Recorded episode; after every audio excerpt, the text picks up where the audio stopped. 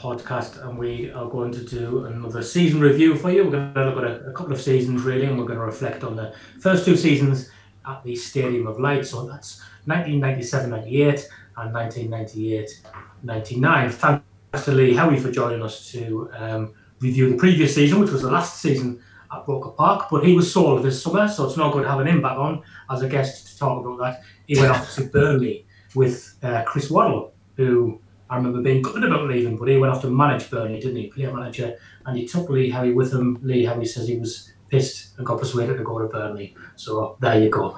Um, joining us to talk about this tonight, who have I got? I've got Gareth Barker. Hello, Gareth. All right. Hello, Craig Clark. Hiya, Stephen. And Richard Easterbrook. Hi, Stephen. Hello, you all right? yeah, thanks. And last but certainly not least, Kevin Phillips, former Sunderland fight striker, is joining us to talk about uh, these seasons. You okay, Kevin? Yeah, I'm good. Thanks, guys. Thanks. Well, like I said, we'll try to go over um, some stuff. Some people might have already listened to the Foundation uh, YouTube that put out the other day, but we'll have a good old chat and see where it takes us. So, um, jumping straight into this, you I know you guys have been doing the Premier Passion Review podcast, which have been very good. Make sure you check them out. When you before you came to Sunderland, um, no, so you'll have been at Sunderland when this was on, Kevin, then the Premier Passions Yeah. you'd have been playing by this point. Did the players watch it? Uh, I, I, I seen, yeah, the first one when it was at Roker. No, I wasn't. I think I just signed when they were doing the second bit. I, it's that long ago. I can't really remember. I can't remember what I did last week. Let alone back then. let alone what you watched on, on the, yeah, let alone what you watched on terrestrial TV 20 years ago. Right. Um, okay, lads, just I mean, where were people with their, in their lives at this point? This was a big symbolic summer for Sunderland, um, leaving Roker Park, got to the Stadium of Light. It was the year I left school, that's why I'll always remember this summer as the best summer of my life, to be honest. And I, I, mixed, I missed the Ajax game because I was in Ibiza. Um, which I remember being a little bit gutted about, but you know, not going to complain too much about being in Ibiza, are you? Are you? You're a bit younger than me, aren't you? So you're still been at school. I was Oh, 11, wow. so yeah, definitely still at school. I think I was 13 or 14. Like, I, I what I remember is the day, the day before the Ajax game, um, we still hadn't had our tickets delivered. So it was like a load of people who didn't get the tickets for the game, so we all had to go and queue up at this at the, the academy, not the academy, sorry, the Black Cat's house even, and uh, like there was loads of people there, loads of people there, um, and we were just standing there like, and there was an absolute, it was just a mess. So remember been to the Lake District, got back, it was on my birthday, and we, I stood in the queue for four hours on the on the, the night before to try and get me ticket for the Ajax game because they hadn't put like I think they had like they hadn't even put the stickers on the the numbers on the seats and I mean even like into the season we had season tickets but our season tickets hadn't arrived and we had to go to like what was the visitors centre to pick our tickets up for the game before every game for the first like five games of the season or something because they were like knocked up the ticket and that much. Not like Sunderland have bad admin, is it? I was I was taking part in the uh, the opening ceremony, so I was I was in the stadium like two two three days before it actually opened, um, uh, doing choreography on the pitch with um, with with the with a view to be dancing with status quo when uh, when they arrived. I mean, this is an insight. I wasn't expecting it here. What were you doing? You were No, you were no. dancing, Richard. Yeah, yeah. Our school was um, was asked to take part in the, the opening ceremony, so um, it was like a boot camp for about three weeks before before the stadium opens. We were we were training on an all weather pitch at school, doing like choreography. Um, we had to burst onto the pitch when Ready to Go was played for the first time. wow. I might have heard this story then when before. status quo, No, you've kept this one quiet, haven't you? well, it's Extraordinary. the, there's very little pictorial evidence exists of it. Unfortunately, wish it was fully filmed. But yeah, we Richard's eye view of the whole Yeah, city it- well, I think we do pop up on uh, on the new pre- like the the Prem- updated Premier Premier Passions, like Pressures. the yeah Premier Pressures. Yeah, there's a there's a I'll, uh, you'll probably see me at like the back of a shot because um, I, I try to avoid the camera. Well, But when um when when Status Quo came down by helicopter, I was like the second row in, and I had to pretend to play guitar with a foam finger. You know the foam fingers that were popular in the 1990s. yeah, they were very popular in Middlesbrough, Yeah. weren't they? They loved them. Yeah, yeah, yeah. So, but when when the game actually kicked off, we had to go into a marquee just out outside the stadium, and uh, we all gathered around a radio, which was like attached to a to a, a pole in the marquee, just to listen to the game. We didn't see a ball get kicked at all. Uh, Wow. So it- I'm sure it was a great occasion, but I only, I only ever saw the like the highlights of that game like a, a couple of months ago. Wow, Had no had no recollection of, of, of what happened. incredible. I, I Kevin, remember promise we are all grown up. We are grown ups now. yeah, yeah. Stories about when we were kids and Just that. they must be about. thinking, I never, I never went to that. I never went to that game. I was, I don't know why. We, just me, me, and my dad, and that didn't go. Can't, can't explain why we didn't bother. But went to every game after in the league, so that I suppose that was what counted. Like, I was in the Premier Well, I Concourse think- because because of that now with tickets up, we got tickets in the Premier Concourse, so we were up in the. In, that was my first experience of the of the uh, Stadium of Light. Anyway, carry on. Right. I think, Kevin, Kevin, um, think Kevin can probably offer a little bit more insight in what it was like at that time than we can. I mean, we've heard enough about Well, Richard One Did he dance to status I was quo? going I think No. uh, some status quo might actually top everything. I've uh, I- listen. I've dan- I've danced the status quo quite a bit over the years when I've had a few drinks. but no, Can you remember I- you, you, listening to your stories, then you, you have really made me feel old, saying the age you were when the Stadium of Light started. So, but now you're right. It, was um, for me, you know, one of the biggest things, the biggest attraction, the biggest buzzes of, of my time. Well, obviously when I joined Sunderland was the chance of playing in that amazing stadium, uh, and, and of course we trained there during the week to get a feel for the for the for what it was going to be like, and and the actual evening you know, it was amazing. You know, it was virtually a sellout. The noise, the atmosphere, and of course, when Status Quo flew in, all the lads were in the tunnel watching, and you could feel the atmosphere building, and, and it was it was just an incredible, incredible evening. And uh, you know, for me to be able to pull on that shirt and go and get a taste of what was to come was was quite remarkable. Um, it- the only real memory I remember of the night was I, I, I think I only played for about an hour, and I went in and had an early shower and I was the only one in the shower room. And I put my leg up on the pipe to wash my leg, and because the stadium was still new, it wasn't completely finished. The pipe come off the wall, Oh, and it absolutely started flooding the changing room. And I was, so, I didn't know what to ah. do. I was so nervous. I didn't know what to say. Anyway, I put, put a towel around me. I ran outside and I found a maintenance guy. But by the time we went back in to have a look at it, the water was coming into the dressing room. So my recollection that night, I nearly ruined the first team dressing room on my first first appearance at the Stadium of Light. But it was a, it was Wow. a, it was a remarkable night to be honest. incredible. I mean, it's well documented, Kevin, that you nearly went to Ipswich um, before Sunderland. We will not do this, the story about being in, in the car again. But what, what was Sunderland to you? So, growing up liking football, what, what, what, what did Sunderland mean to you as a person, obviously, from somebody outside the area? Um, I, I have to be honest. You know, I didn't pay particular attention to you know clubs that far north. You know, being a being brought up near London and, and a lot of time in London, uh, following Arsenal as a young kid. You know, when you're growing up, all I ever wanted to do was be a footballer. So I, I, would, I would spend most of my time in the street kicking the ball around, playing with my mates, not particularly watching football a lot on TV. So. I never took a real interest in in any northern teams, if I was being totally honest. It was only really till I started my professional career at Watford. You start analysing then the clubs you're going to come up against, and you know you, you know the, the story of when I first travelled up north with Watford. It's you know I've said it so many times over the years. It was an eye opener for me. Um, so then it was really it was only really then that it really sunk in. You know how passionate I, that my first appearance at Roker, how passionate, and at, Ayresome Park as well when I played there, how passionate the you know the northeast supporters were. I got a real good feel for it then. But as a kid, not a lot, if I'm being honest. And did did you care about who was already at the club? Did Peter Reid tell you what, what he wanted from you? Like the, I'm thinking about the relationship with Niall Quinn, or did that was that something that you know you just thought I'll say what it's like when I get there, or was it a factor in your decision? No, nothing like that was mentioned. Uh, it was probably only two or three players I'd heard of at Sunderland, of Quinny, Lee Clark, uh, Kevin Ball. You know, there wasn't too many players that I'd, I'd heard of. Um, it wasn't a factor in, in me signing. I think Peter Reid didn't really give me a chance to speak. It was literally, you're going to sign.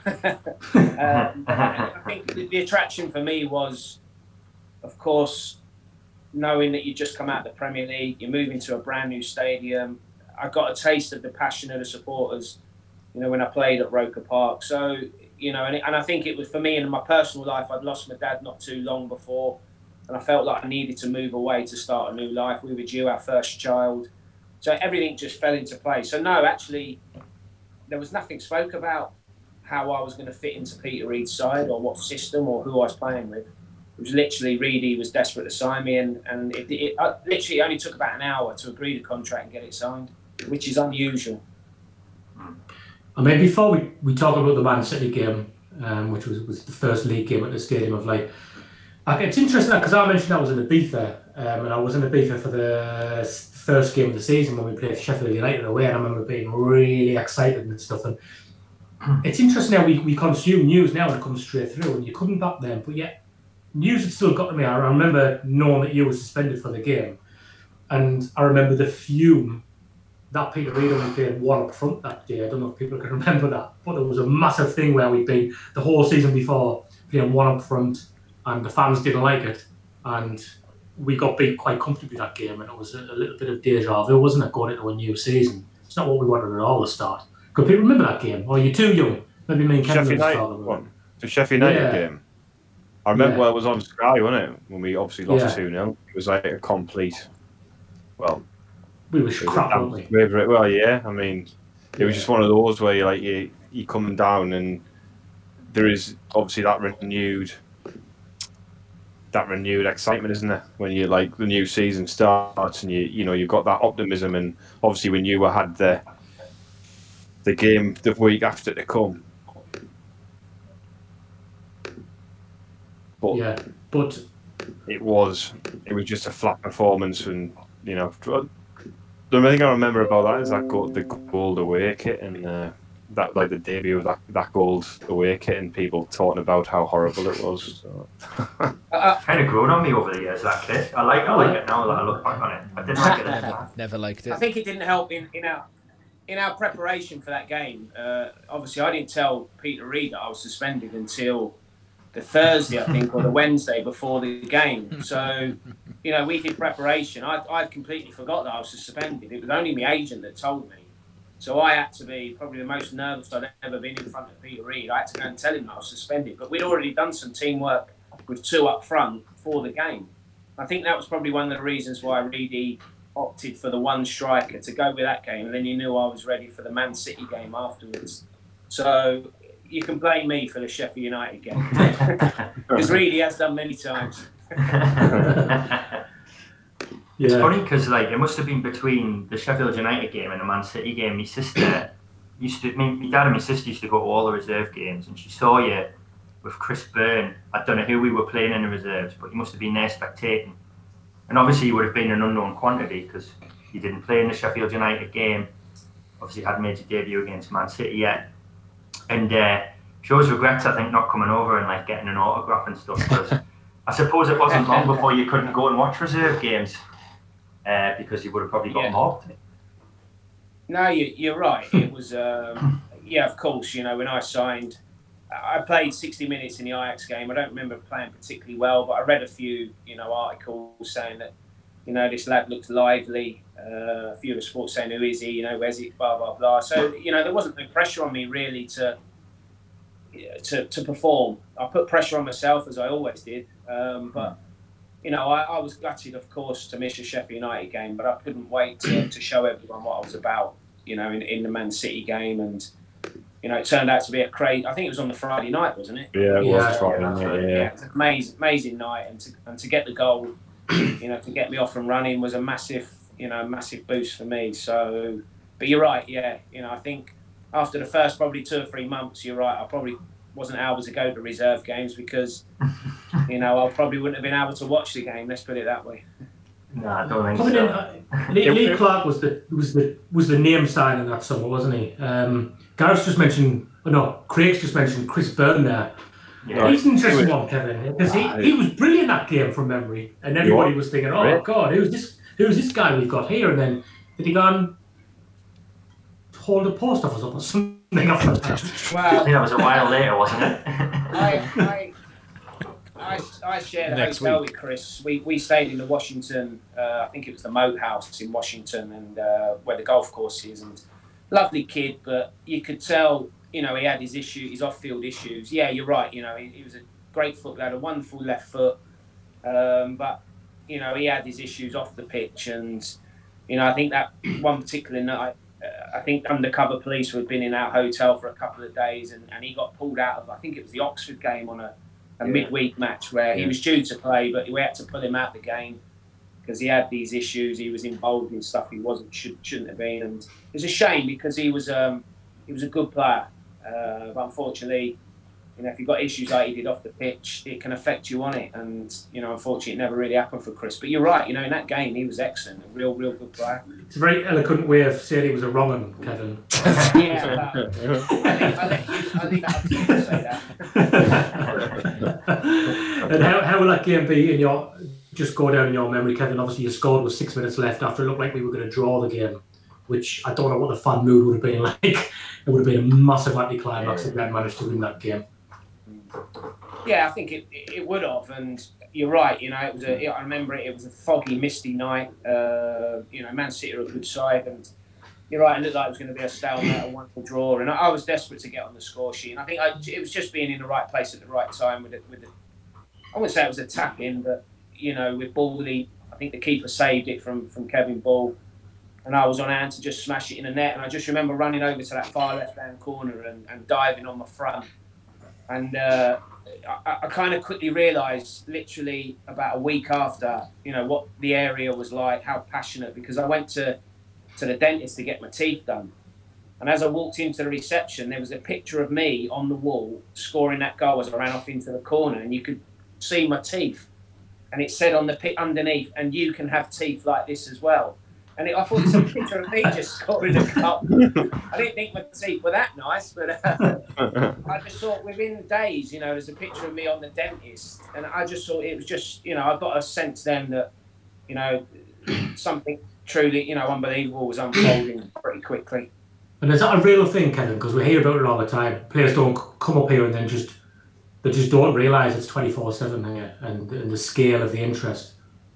Yeah, hundred percent. It's because it's, you know, you're either red or white, black or white. You know, within because I lived in the Durham area, and and it's predominantly Newcastle or Sunderland. So you know, no matter where you, you know, where I live now in the Birmingham area, you can disappear in Birmingham, and and you know, people, a lot of people are not bothered about football, but up there they live, breathe. You know, the game, as, as you guys well know. Uh, so it was, you know, it was it was becoming.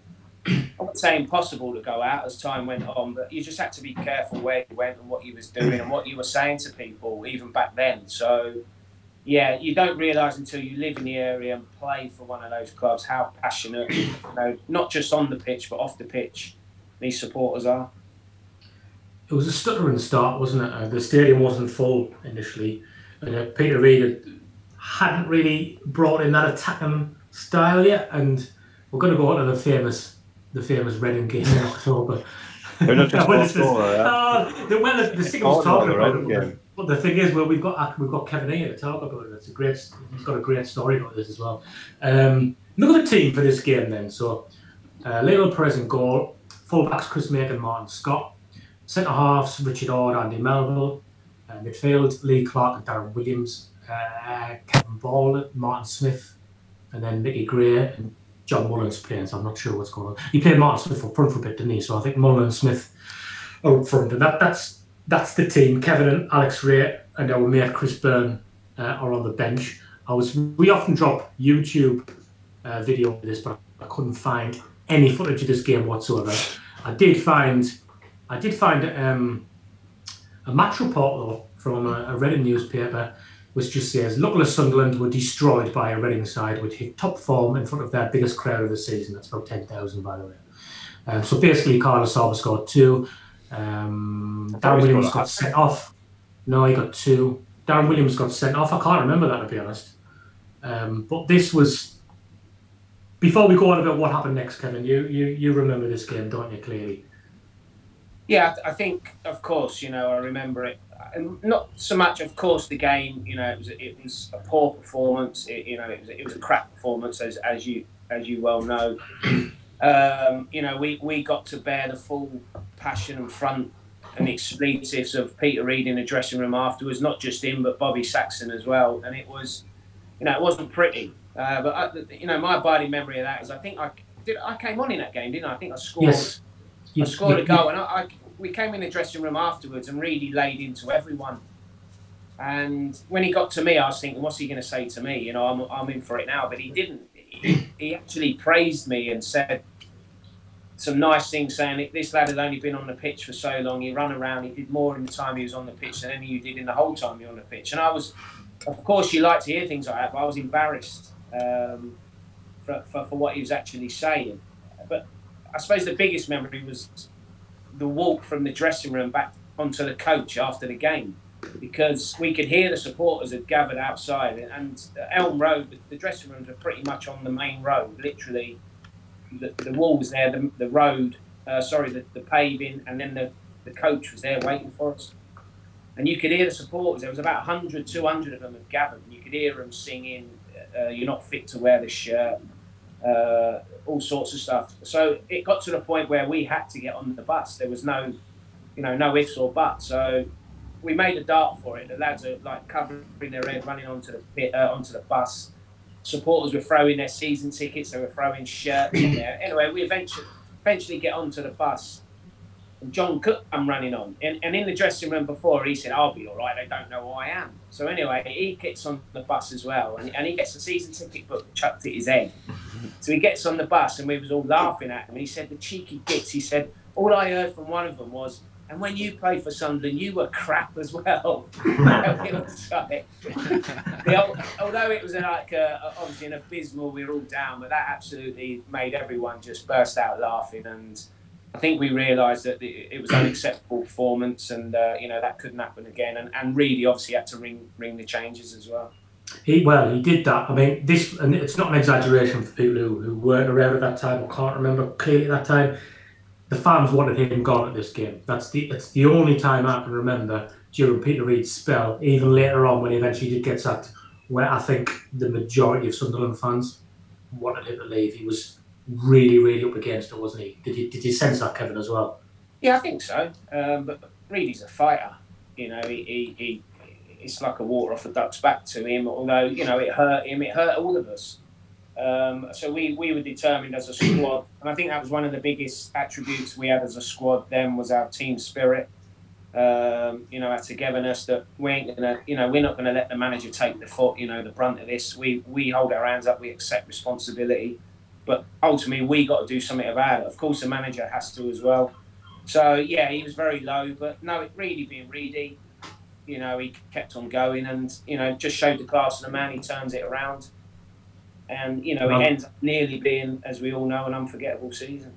Mm. I mean, just fast forward a few games by the time he's managed to really change things. And I mentioned that, we discussed it the last season at Roker Park. We were a very defensive team, um, you know, very worked very hard, and it sort of continued that on. It just didn't seem to fit with, the brand new stadium and the and the optimism people had. And I just remember the team I've just read out there, and then the difference in this one, so this one's just a few weeks later where we win 4 1 at Portsmouth. And you've got Lionel Perez in goal, Darren Holloway and Mickey Gray fullback, so he's moved Mickey Gray back to fullback. Uh, Craddock and Darren Williams, so two young lads in an entirely new centre half partnership. Lee Clark and Alex Rae in centre midfield. And then um, Martin Smith and Allan Johnston are on the wing, and then Niall Quinn and Kevin Phillips up front. Nicky Summerbee made his debut, come on and scored. Was there a conscious effort to change things, Kevin? How did that? Because the transformation is remarkable. I mean, just look at the personnel there, and then suddenly we had this team that just piled forward when they got the ball. Yeah, I think. Yeah, I think you know, reading. I think he realised that you know he had to, of course, change it. I think he had to be a more attacking, bit more flair, and I think moving Mickey Gray back to fullback putting Allan Johnston in front of him, you know, I thought the, the relationship that them two built over the season was, was incredible. You know, Mickey just loved to bomb on, overlap, and cross the ball. John Jono used to love coming inside and, and playing one twos. Uh, and I think when, when Nicky Summerbee broke into the side, he just gave us that different dimension as well in terms of the crossing, with me and you know obviously with Big Niall in the box. Um, you know, the amount of goals we scored with, with, with Nicky on the right hand side, and he had the ability not he could cross the ball without taking people on. He had that ability to do that. And I think in the I think Darren Holloway, you know, the young back four. It was a young back four, wasn't it? You know, enthusiastic. Jody Craddock, great lad. You know, we signed together. Um, turned out to be a real good player. And I think the two in the midfield, you know, for me, Lee Clark's Lee Clark. We know how good he was, but Alex Rae for me was like an unsung hero. He didn't get the credit he fully deserved. I thought he was a brilliant player, left foot, right foot. Give us that steal, you know, that that uh, that tackle, uh, that aggression, um, and I think the balance of the side looked really good. And, of course, you know, me and me and Noel just hit it off, and it, it and it and it just grew and grew and grew, and you know, teams would find it very difficult to play against us. The, the, the spirit in the dressing room must help Kevin because you are a big mates as well, weren't you? Yeah, I think that's the biggest thing. In, certainly, in my first four seasons there, I think that was one of the biggest things that Peter Reid and Bobby Saxton tried to create. You know, certainly from my experience in any promotion winning team or challenging, you need to create an atmosphere, a team spirit that that carries you through through the good times and the bad times. And we certainly had that. We, we socialised an awful lot off the pitch because you could then you could get away with things that you, you certainly couldn't get away with today. But we did it within the within lim- the limits and, and really give us a bit of leeway. And you know, at times he'd come out with us and he'd be the ringleader, and it, and it just worked. But we we totally respected him, and I think that was one of the biggest things. We showed him so much respect, and he showed us respect as well. So yeah, the team spirit, you know, got us through certainly the first four seasons. Where where were your favourite places to go, Kevin? Where did you go? Durham for a night out? Yeah, yeah, and funny enough, we used to go out Newcastle. but never. You know what? In six years I was there, I went out with Sunderland twice, just because you know what, what, what you were saying earlier. You know, as time went on, I just couldn't go out and relax because you just you couldn't get to the bar without getting stopped and talking about football. At least in Newcastle, someone's trying to hit you, so you can move out of the way. Funny enough, yeah, I think generally Durham, uh, which was pretty mixed. It was a good place at the time. I think uh, I saw you in like Life O'Reilly in Sunderland last season or the season before, and I mean nothing's changed really.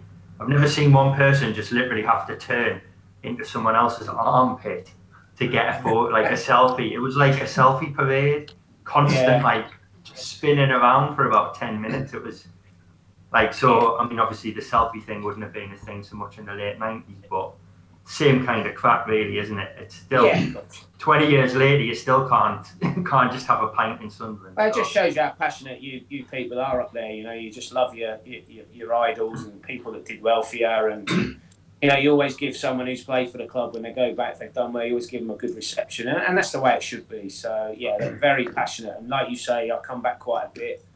It's just it still it still feels the same as when I, when it was twenty years ago. It's just it's quite remarkable. Strong division that year, Kevin, as well, wasn't it? Forest and Borough. Borough, I mean, Borough signed Paul Merson in the in the summer, and he, he played for England in the World Cup that summer. So top Yeah. top players, and they, they were two strong teams, weren't they?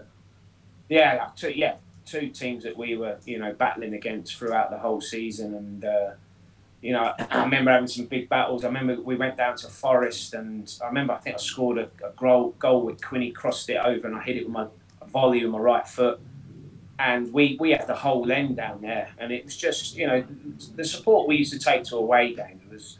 You know, I'd never seen anything like it. It was just incredible, uh, and the noise. And so you're right. You know, we had some big battles against those two sides, and of course Middlesbrough being the rivals. I remember playing them. I- I'm not sure if it was that season, but we played them in the cup when they, we had all our windows on the bus smashed. Um, going back to, to Sunderland, it was just just shows you how intense the rivalry was. We just couldn't, Yeah, we just that- couldn't beat we just couldn't beat Middlesbrough that season. No, we couldn't. You know, we, we- I think we played them in the league. Cup. Did we play them in the league cup as well? I think we lost. Yeah, Andy yeah, he did, yeah. Campbell, I think, scored for them. Yeah. and uh, and then we obviously we had that big game towards the end of the season as well, didn't we? With the uh, I remember there was a bean back at the stadium light, um, and I think we lost a game. I think wait, maybe three. Was it February three one. Yeah, yeah. So Three one. Marco Branca. yeah, so it, it was uh, it was just one of them where obviously we had that great result against Forest. Um, but That came a couple of weeks. That uh, came. Forest result came a couple of weeks after. Yeah. Yeah. But it was we had that we had that uh, you know that like you say it was just a strong league and we had we had the opportunity at times where we'd left ourselves with so much to do uh, in order to to get in that top two and then when it came to the crunch obviously we sort of tore out to beat them both really um, but I remember we I think Forest didn't start brilliantly. I, I can't remember. I'm sure you scored in that game against Forest. I think in the in the home game where we drew one all. Kevin, I think after really early on. Was it was it a header? Yeah, it was like a header, like in Yeah. the bottom corner. I think. I think. Um, I think Al Alf-Inge Haaland scored for them. I got hit by a brick in my back off from a Forest fan after the Wasn't expecting that. game. I just remember it. All the Forest fans ran towards us and started throwing things, and the brick whacked off in my back. I was only sixteen or something. I- remember the fire alarm going off at that game at the stadium. Fire alarm. I just remember the fact that right near the end there was like a Kevin, you didn't set that off when you brought the pipe. Yeah, in. yeah, yeah. that was a big fire alarm in the uh, uh, right, right, right near the end of the game. It was like like 90th minute or something. The fire alarm went off. It's a weird, just weird memory. Yeah, it is. Sit there talking to Kevin Phillips about fire alarms going off. Well, no, Um, not caught them. I was just, you know, I was, I was, I was just, uh, you know, what, what, what more can you add? I can't remember. I can't. Is. I can't remember. That. It's a bit weird. Uh, Craig. Craig dropped out again. His Wi-Fi is He said he's coming back. He's texted. All right. Uh, Kevin, did you did you so during this a couple of quick questions a couple of questions for you here. During this run, when did you start to believe, you know, that we could do it? Because we didn't start off great. It was like mid February, I think, before we got up to the third place. Um, and then um, I've totally forgotten what the second. Oh yeah, and the second question was when did you um start to think about that that goal scoring record? Um, I, I think the goal scoring record. I never. It was only probably late on. You know, right towards the end of the season when when you know it started getting mentioned about the Brian Clough uh, post-war record that it could be broken. But you know, I, I was I was pretty much in the zone. I never, you know, most of the time I never even knew how many goals I was on because I was just couldn't wait. Games were coming thick and fast, so I was just concentrating on the game. It was only towards the end of that part of the season. I think from from terms of you know going up automatically, we knew, like you said earlier, it, we'd have to produce something special to topple those two. Forest, Middlesbrough, of course, Sheffield United were in and around it. Charlton, um, you know, good teams.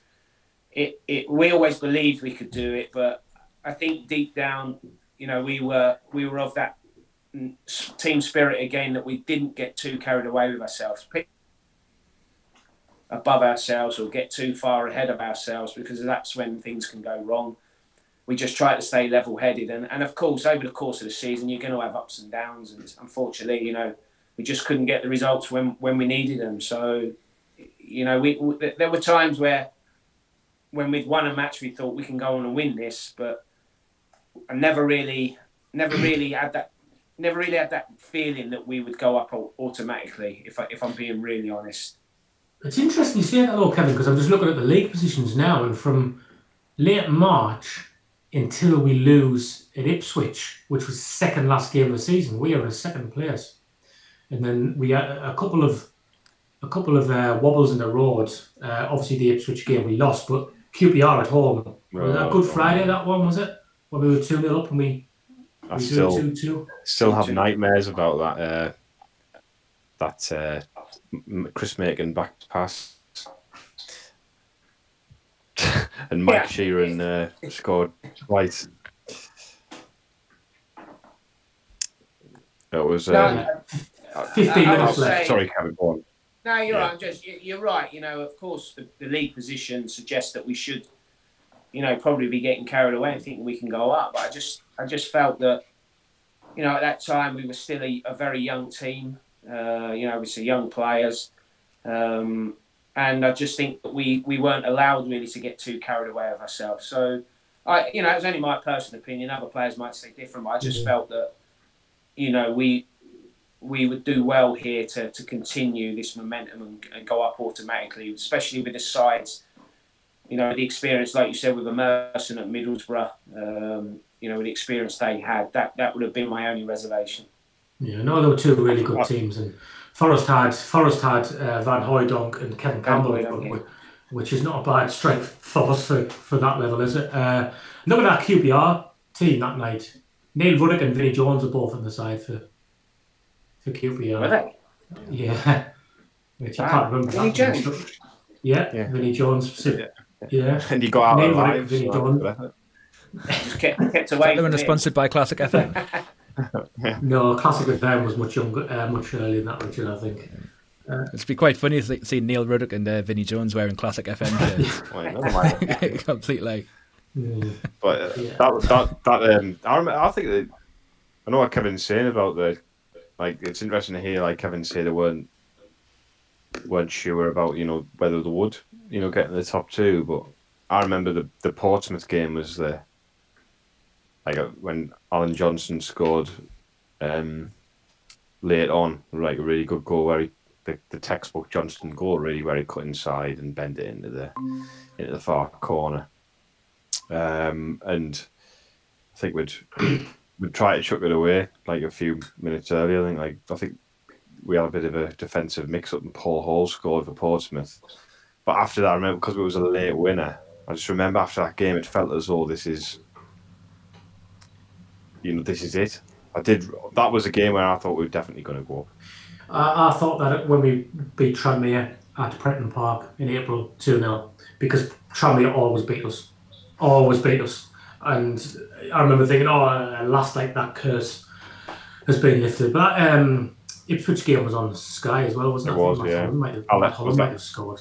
Alex Mathie scored, who was a former mag, obviously. So that was uh, that was. Uh, but that it did feel as though it was a bit of a last. It was weird because that it, it we kind of knew it felt as though like Ipswich game. We're like, well, we win this, we're in poor position because um, if uh, we had Swindon on the last day, didn't we? And um, Middlesbrough, I can't, they had he thumped whoever they had on the last Yeah, day. they had, they had to lose lost. him there.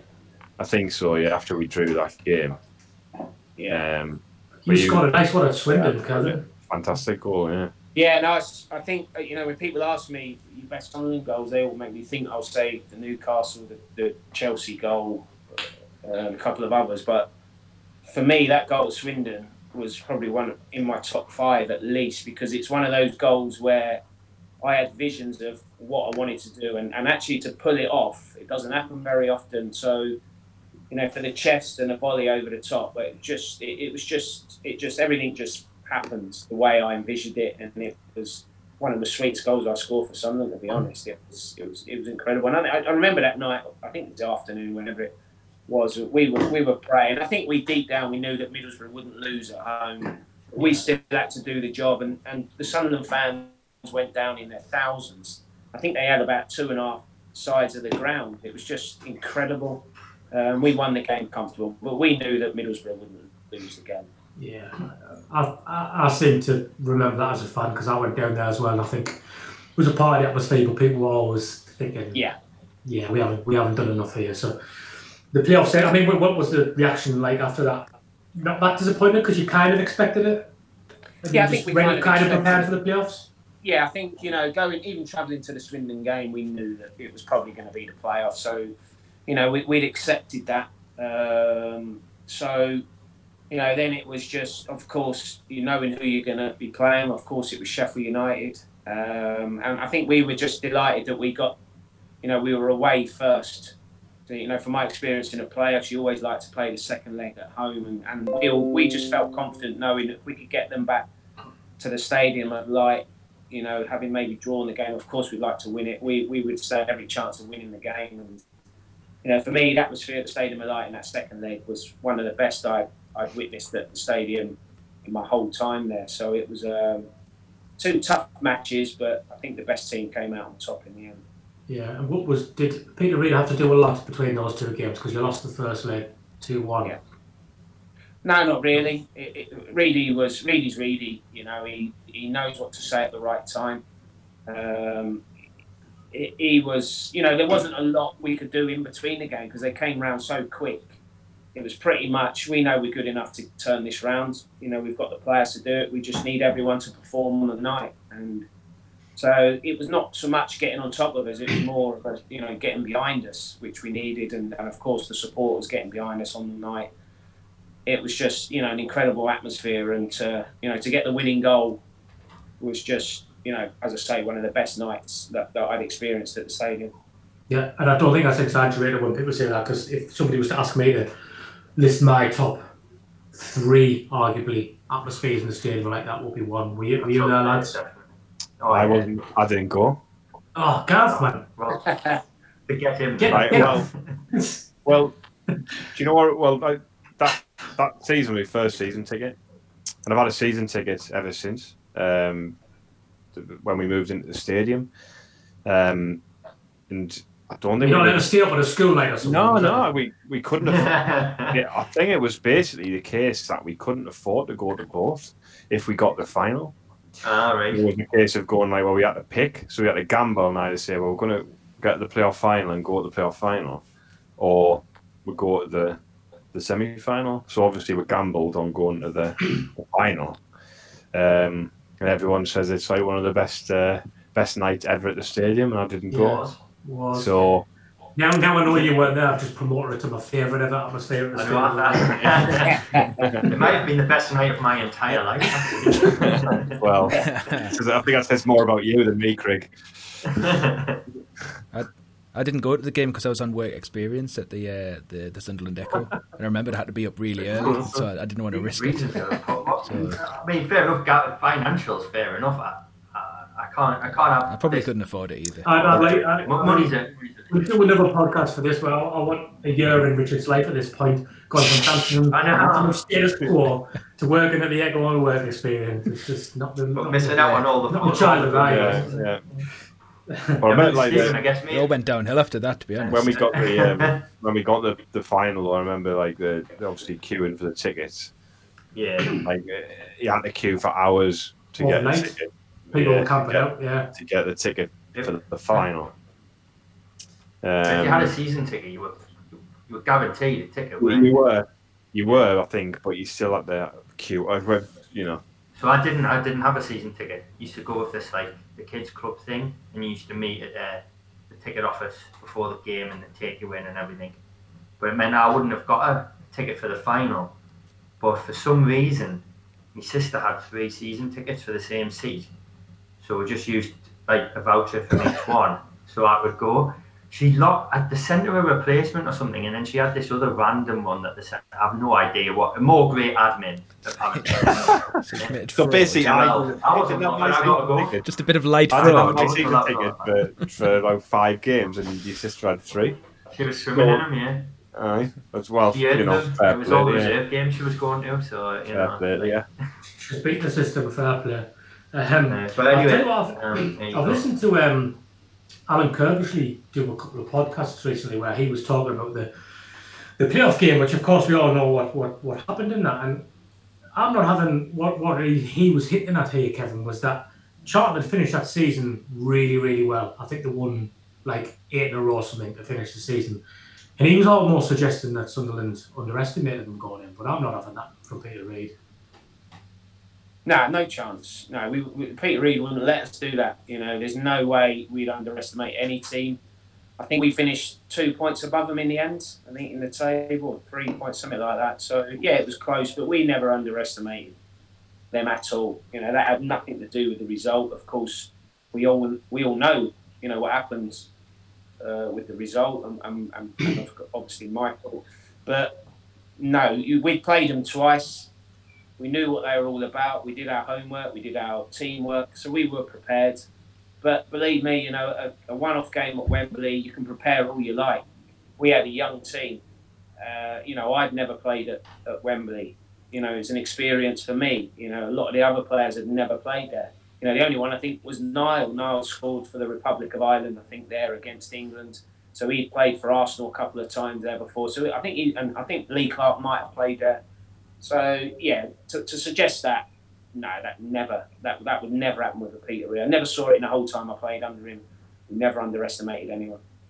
What, what's what, what what's going on for you, Mike? That there's so- many things for you that week leading up to it. So you played at Wembley for the first time, which must be the dream of every kid playing football.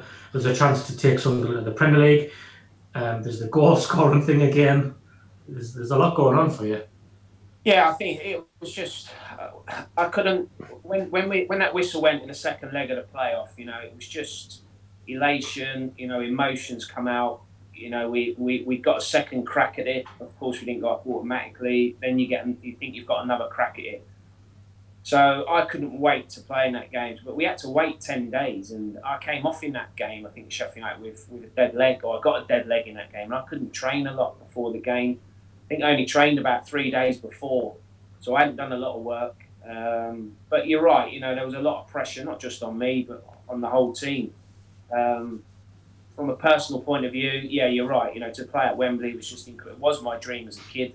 and I think more so, my sister played there about three years before in a in a women's game, and she never let me forget that she played at Wembley before me. So, but she never scored. So I was desperate to score, of course, to, to, to get one back on her, and of course to beat Brian Clough's record, and to try and you know I was dreaming about scoring a winning goal to take Sunderland to the to the Premier League, and uh, and now for a while it looked like it was going to happen, but you know I, I could never envision it was going to turn out the way it did. So it, it was a remarkable game, but a very very upsetting, disappointing game. I mean, what's that like though? I mean, obviously the end was horrific, but in the game itself, to score that goal, I mean, what what was that like to score that goal? And because I I remember when we got the equaliser with Winnie just after half time, I remember Pete was still celebrating in that end when when we kicked off. It, it, it was just that because I think we were so poor in that first half, and I think everyone was just like I remember going into the um, the concourse at half time, and there's this old guy behind him was going, "It's just like Norwich. It's just like it's just like like listen all the finals have been in. It's just like Swindon, but he was like he was a lot more colourful language.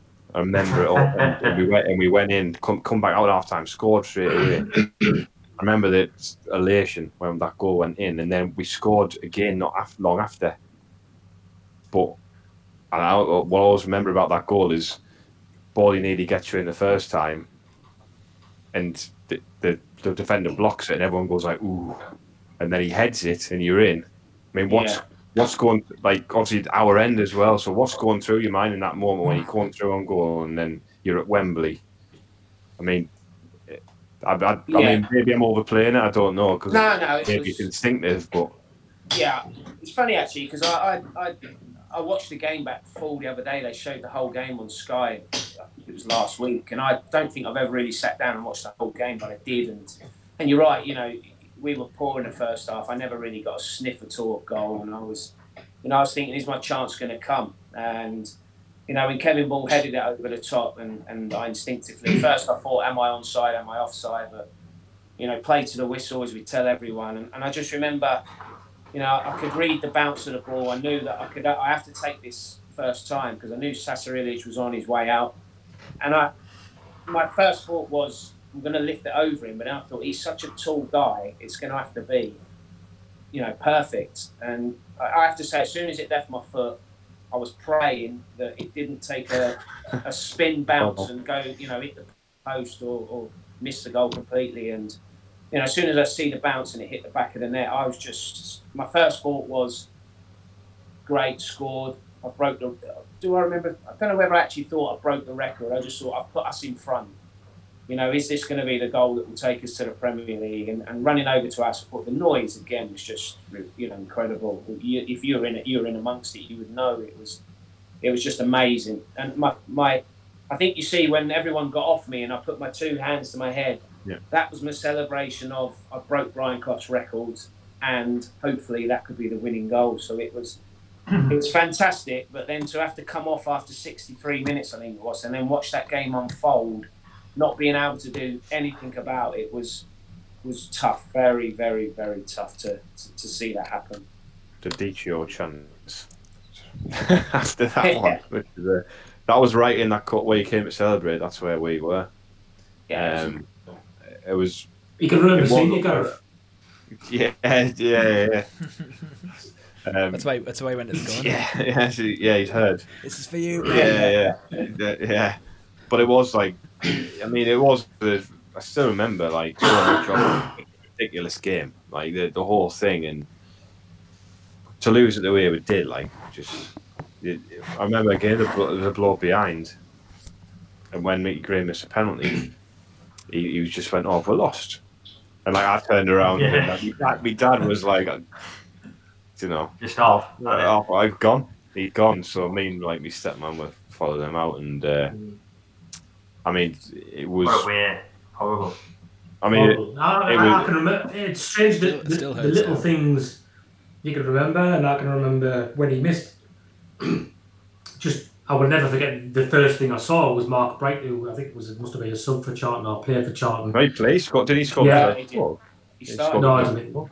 No, he, I don't think he scored, but he, he, he played. But Did he not? I just remember him kicking the ball out. Richard He's, No, Mendonca and scored. then Adric, Obviously, didn't? Mendonca. yeah, yeah. Yeah.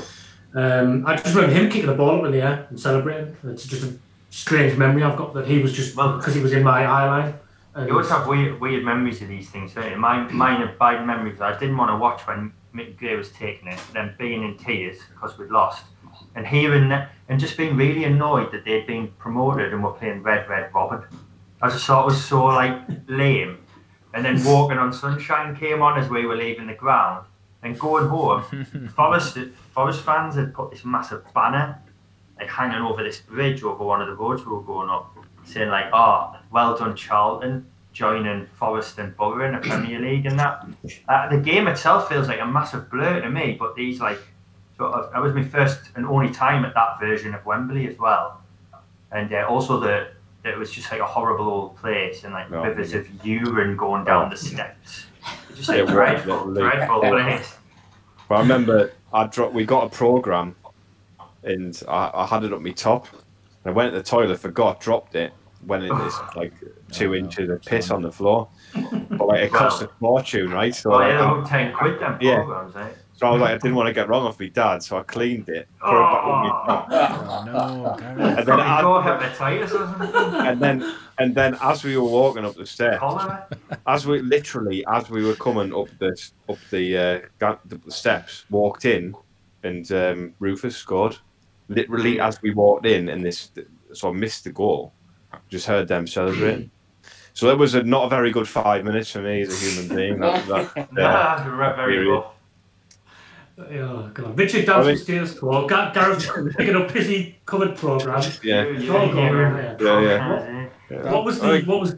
I wasn't there myself. Yeah. I mean, we talking about our experiences as fans, Kevin, and how we've had a few with Sunderland fans, but it was crushing. That it was really, really crushing, and I imagine the dressing room would have been like a morgue as well. Yeah, it was. Um, you know, by the time you got back to the dressing room, yeah, I think I certainly left the pitch. I didn't want to see Charlton get him, you know, as much as should have showed respect. But I didn't want to see it them being handed the, you know, the, the trophy. So I, I made my way down to the, the tunnel, and the change rooms pretty quick. And we all started coming in in dribs and drabs. Um, and, and as you can imagine, there was tears. There was a bit of anger, people throwing boots. Um, but the time everyone got in the dressing room, there was a silence. And even Reedy and Bobby Saxton and, and the coaching staff, everyone who was in there was dead quiet. And then all of a sudden, you know, Reedy says his little bit about the game and it goes quiet again. And then, then, then Quinny stands up and he just went, and I always remember it, he just said, Look, what we're going to do? He said, We can sit, we can mope, we can let it ruin our summer, we can cry about it. He said, I said, he said, what we need to get do all that now. He said, as soon as we leave it, leave here this afternoon, we get on the bus, we have a good drink tonight, we enjoy the evening, and then we never mention it again. And I mean, when we come back for pre-season, it's not mentioned.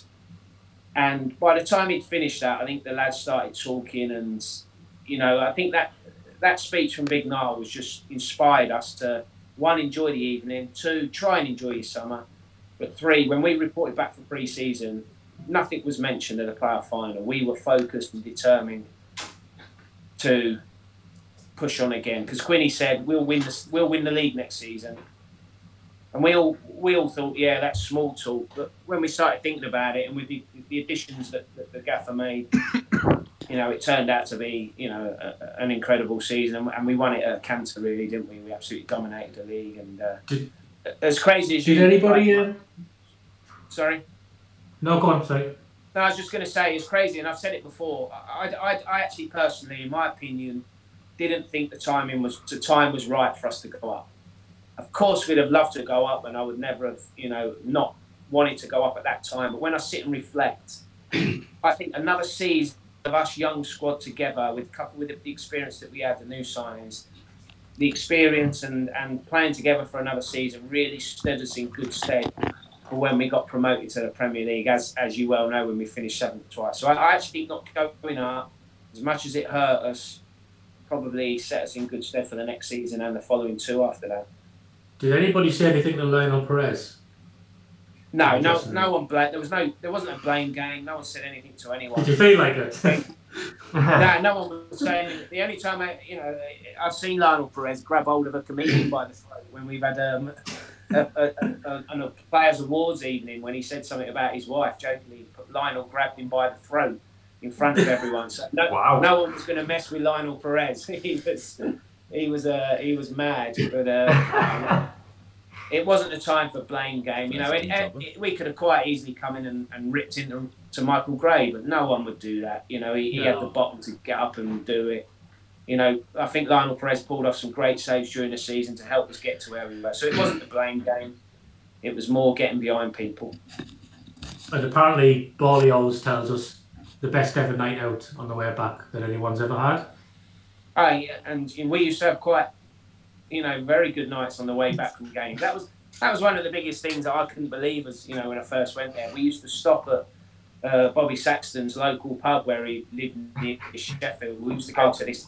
I always remember the first time we, we pulled up in this what 52 seater coach outside this little rural country pub, and you could see the people looking out thinking, "What the hell is a bus doing here?"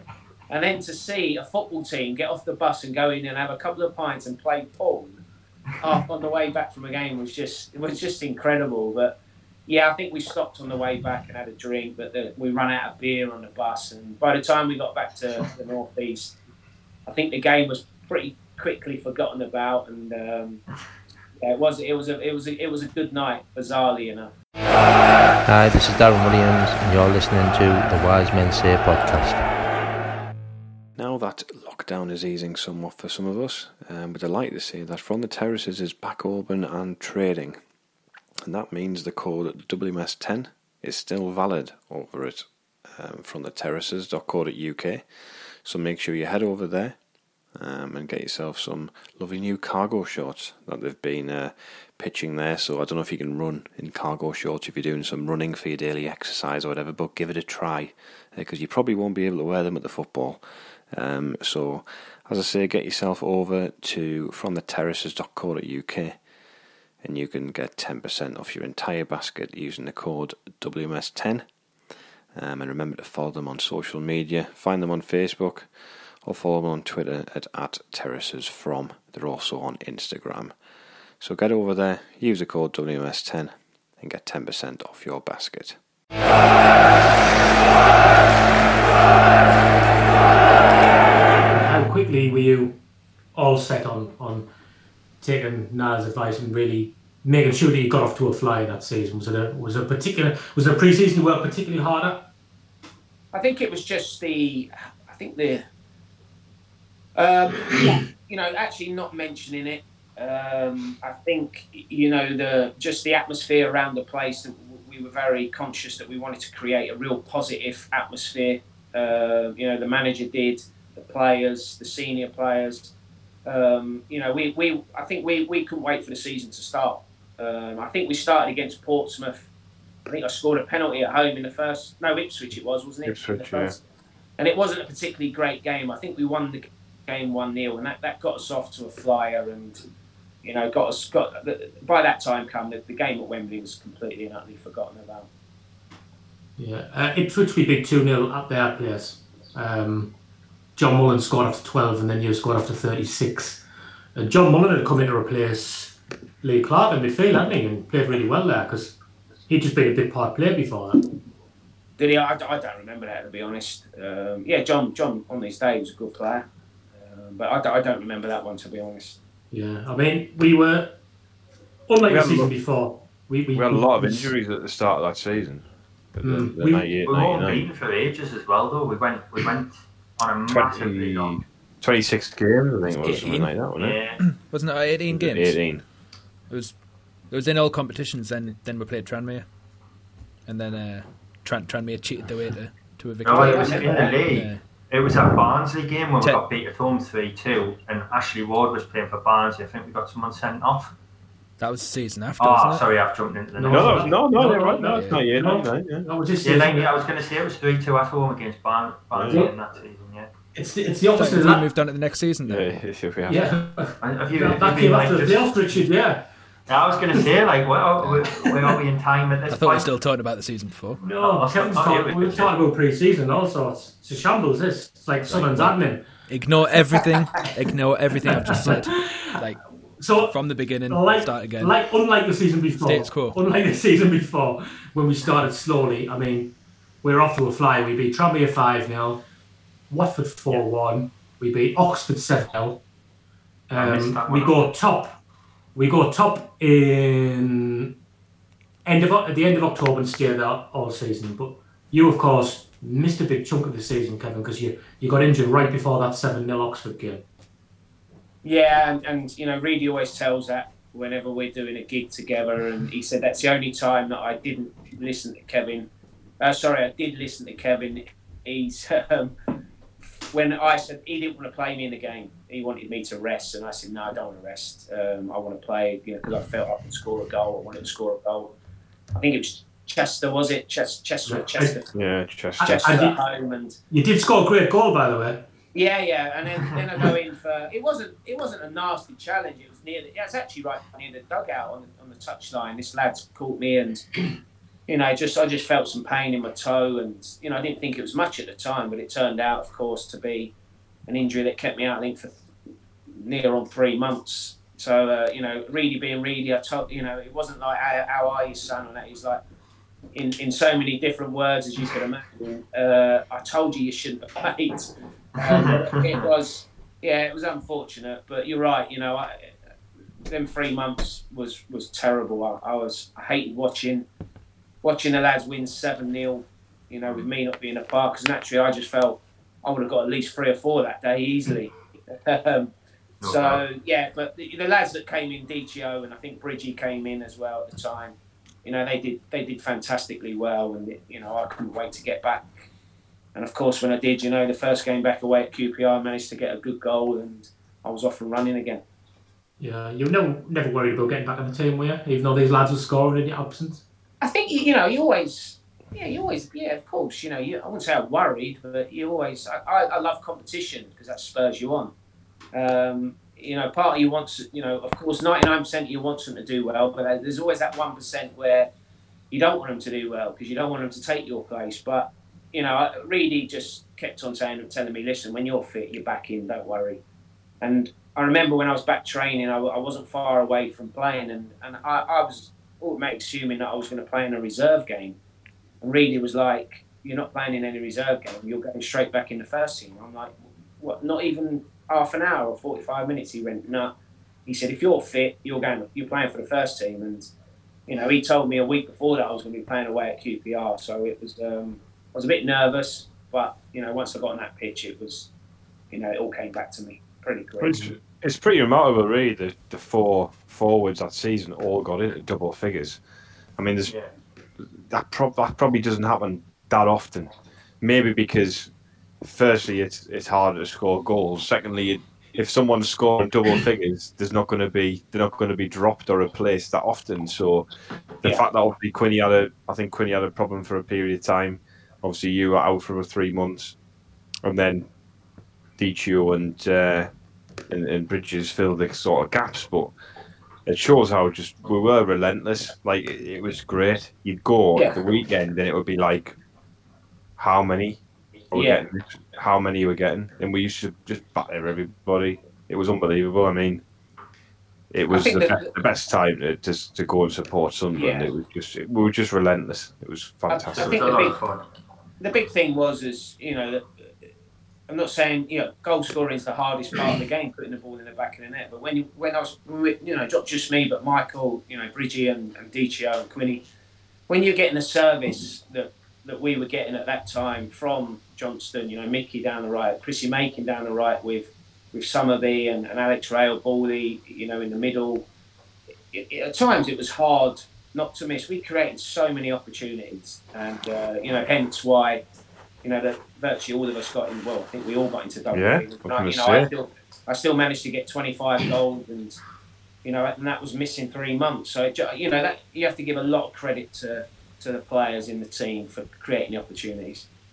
The game before that, QPR game, um, we beat Crewe 2 0, and Dichio and Bridges both scored in that game. And then a QPR, yourself and Niall up front. How's that for, how's that for a show of? Ruthless. That's ruthless. That's football. it is, isn't Well- it? Yeah.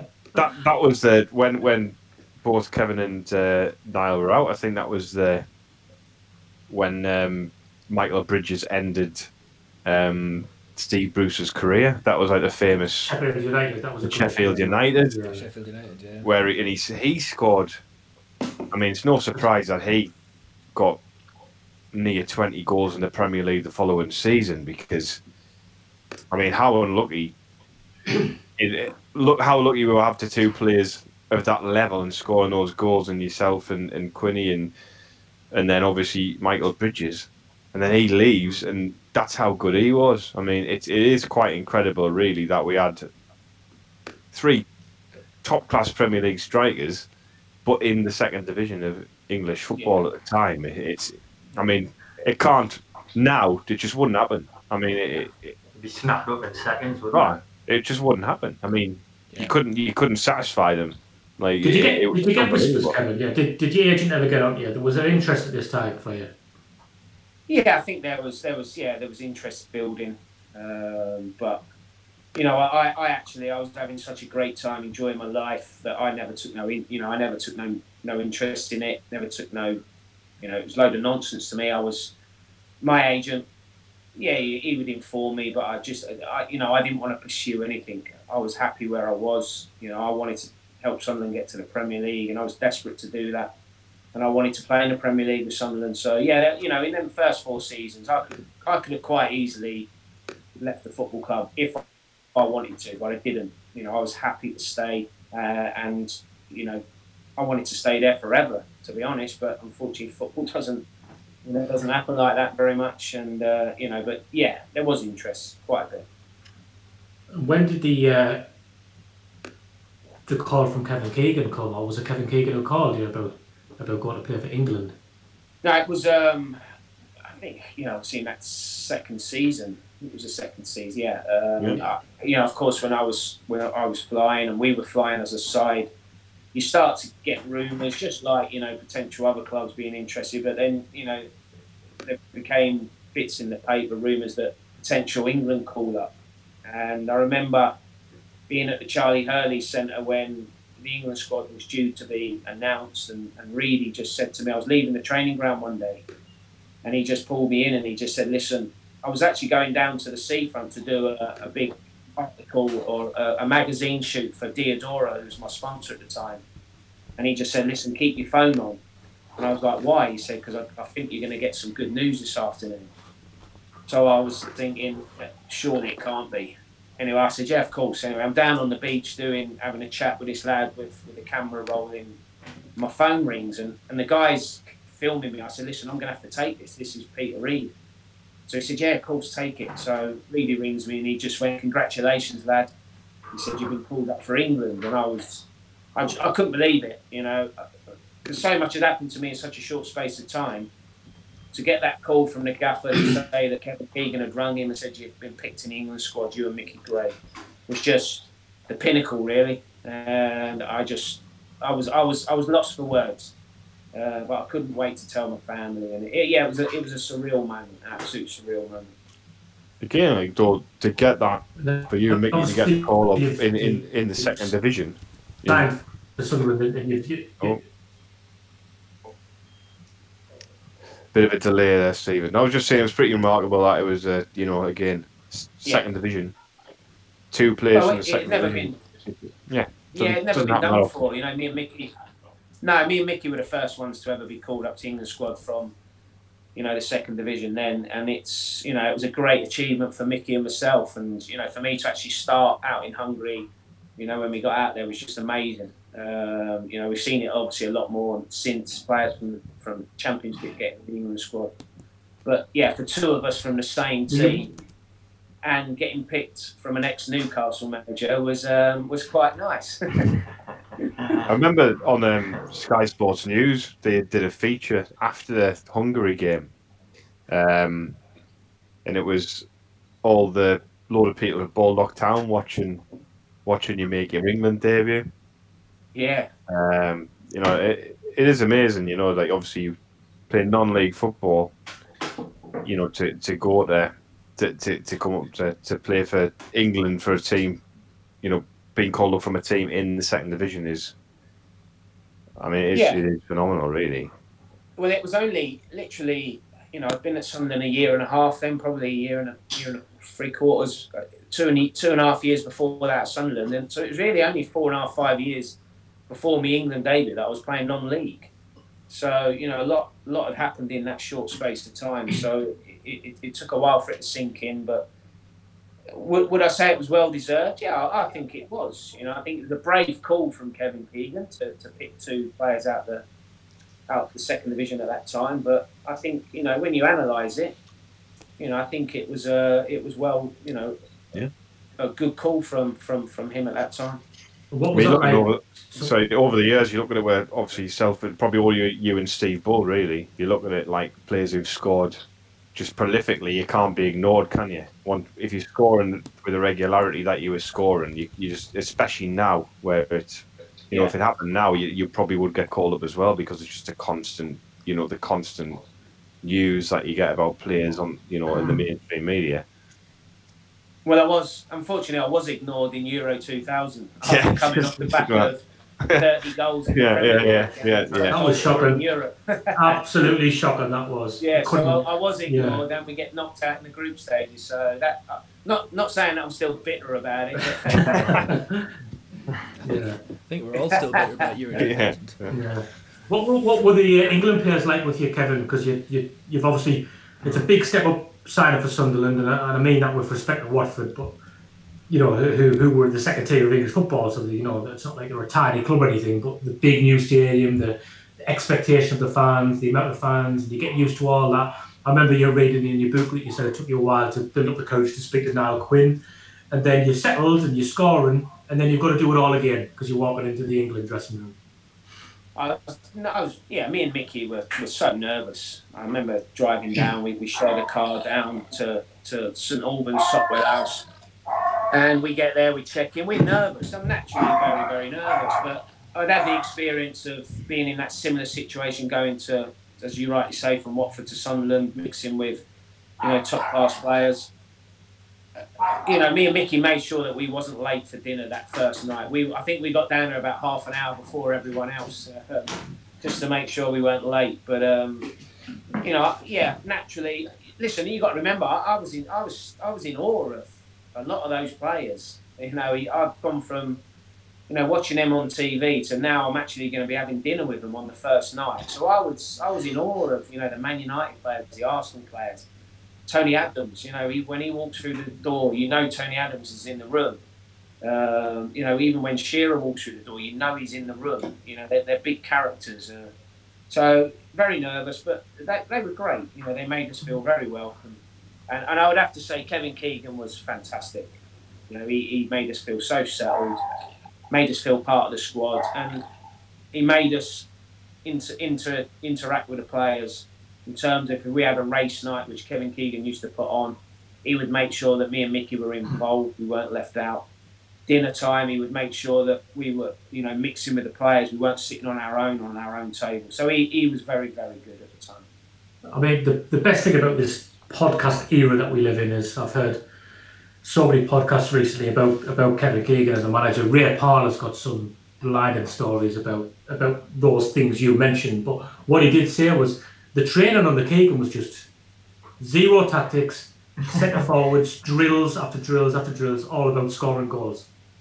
I loved it. You know, Yeah, I bet. absolutely loved it. It was after every training session, you know, we'd do finishing, and you know, I, I remember doing a couple of finishing sessions at Wembley. You know, obviously I played there in the playoff final, but I just thought I'm doing finishing session in an empty Wembley stadium after training. It doesn't get much better than this. And Kevin Keegan feeding you the balls and telling you how it was, you know what to do and this and that. It was just, it was amazing. Yeah, was, you're right. Not a lot of tactics. We had Arthur Cox and Derek Fazackerley there at the time who did who did a lot of that.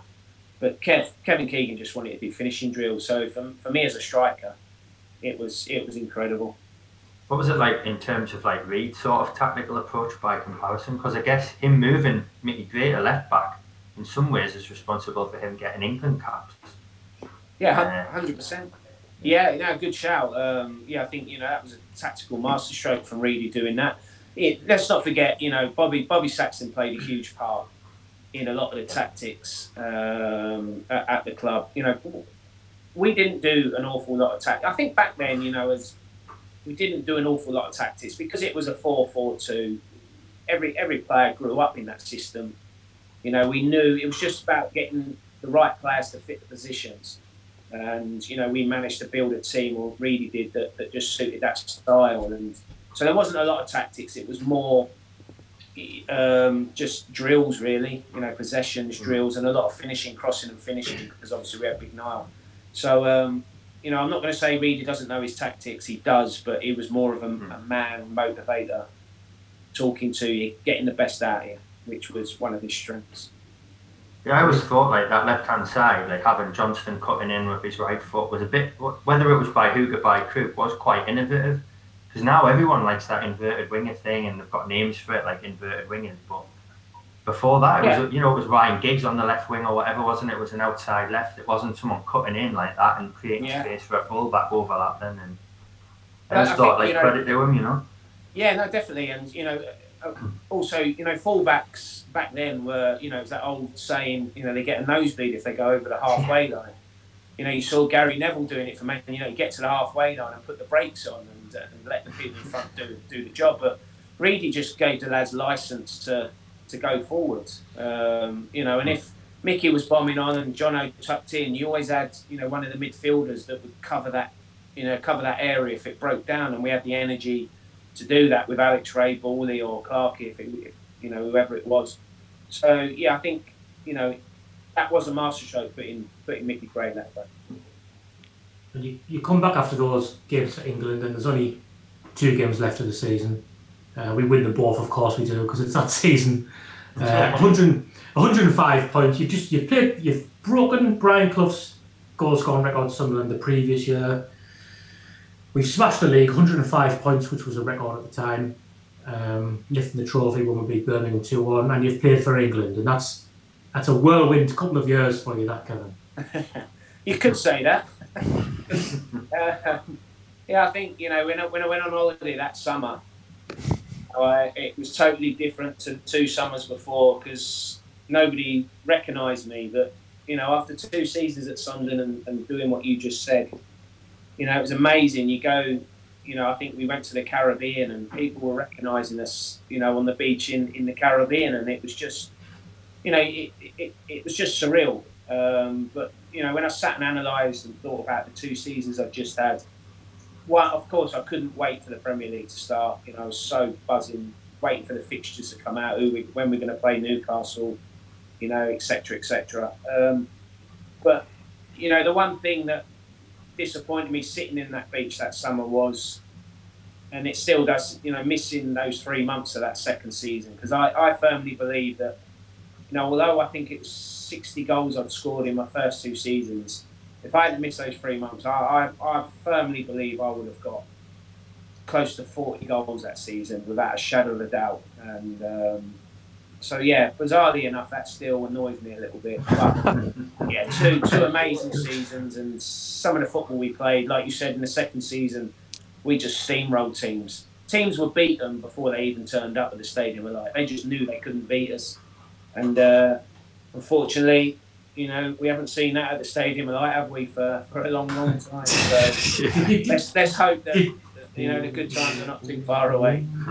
Did, did you get out in the tunnel before before the games, came In and the tunnel, were you? Did you look at the opposition and think, "You're you're done yet"? Yeah, especially, especially when that music come on.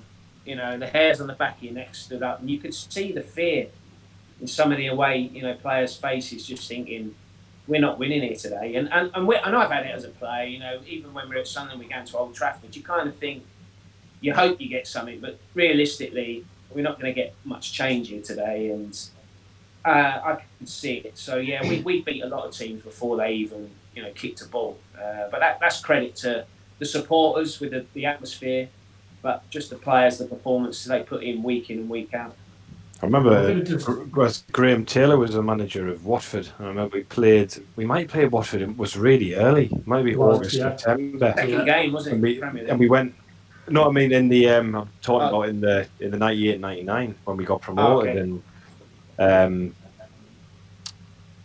Graham. Bit We, I think we went, uh, yeah, we went one 0 down, um, and then I think well we said we won four one, but we were turned around really quickly. And I remember after the game, and this was even in August. I think it must have been August. He, he came out and Graham Taylor said, "The- "These will win the league." He just said straight. He was just going like, "These are these are the best team in the league. They'll win the league." Yeah, I remember no that. Yeah. Um, Yeah. and, and you know he was, and this is a guy who's managed.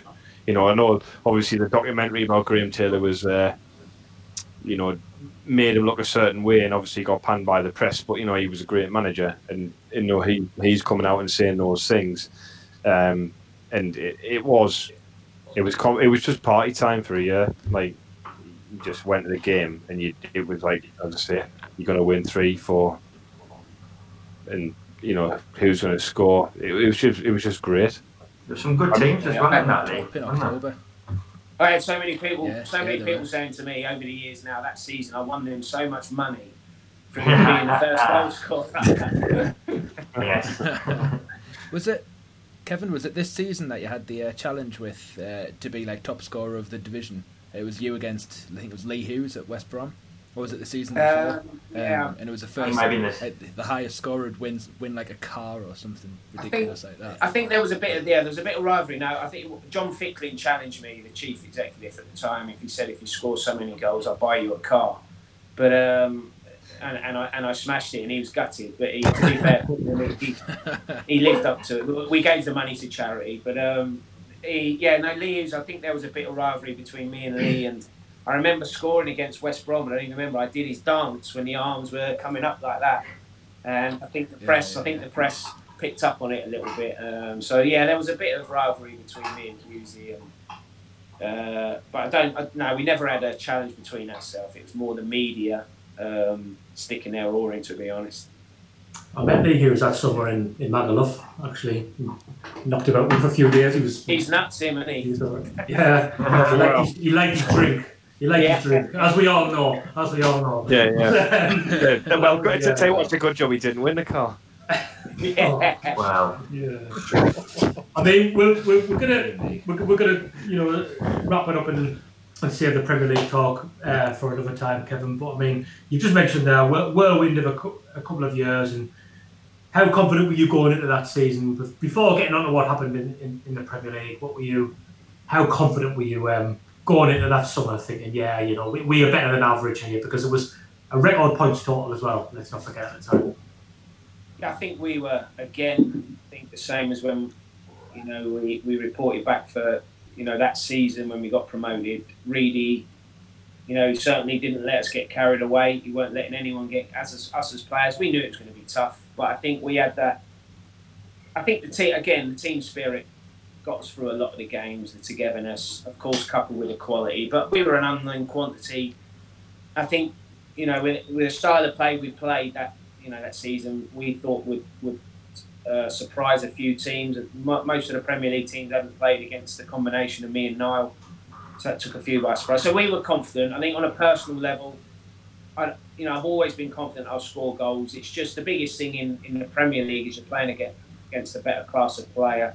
Can we create the same opportunities that I was getting, you know, the previous two seasons? And that was my only reservation. But I think once the season started, we clearly clearly knew that we were as good as many of the teams in the Premier League, and, and we showed it that season. So, yeah, that summer was a great summer because I was so excited to get going and to play against the Mags was, you know, amazing because you know when I first moved there, people were talking about the derby before you know we'd even got to the Premier League, which I found very strange, and um, so I got to know pretty quick how important that game was, and you know to play a part in it was amazing. So yeah, I think we were fairly confident that we'd be okay, but you know after that mauling in the first game, that that, that pretty much quickly changed. So you know, Yeah. not going to. Well, we, we'll move on to that in another podcast. Yeah, we were That's delighted. No, no. Yeah. Yeah, the Watford game. To be fair, like you p- played those League Cup games as well. I mean, we were pretty close to going back to Wembley and as a second tier club. And Mm. I know we didn't. We won on penalties against Everton, but we were. You know, that was a good Leicester team that we, we just narrowly got knocked out against as well. So I think you know that, that, Yeah. that team had shown what it was capable of. To be fair. You're right. Yeah, that, that was probably the opener where we thought, you know, we can change. I think that, you know, the away performance, you know, down there was, you know, we were unlucky. Kasey Uh, of Keller, amazing. yeah, the two Cottee goals at, us- at the stadium were like killed us a little bit, but um, yeah, I think we, we were we were fairly confident that you know we could mix it with the big boys. Well, we will delve into that on another one, and we hope you've enjoyed the season review. We've obviously done a, a few now, and we we, we will um, get around to doing those next two seasons to start the, the Premier League because they're maybe not spoke about as much and as fondly as the ones we've just mentioned there, um, but there were two good seasons as well. So um, thanks to Kevin for joining us and, and speaking to us um, about those times, and hopefully we'll be back to chat um, about the following two seasons, as I've just said. So thanks to all my guests, mainly Kevin, not bothered about the others really. And thanks. That's fair to be honest. Yeah, just being honest, See being honest. And thanks for listening, everybody.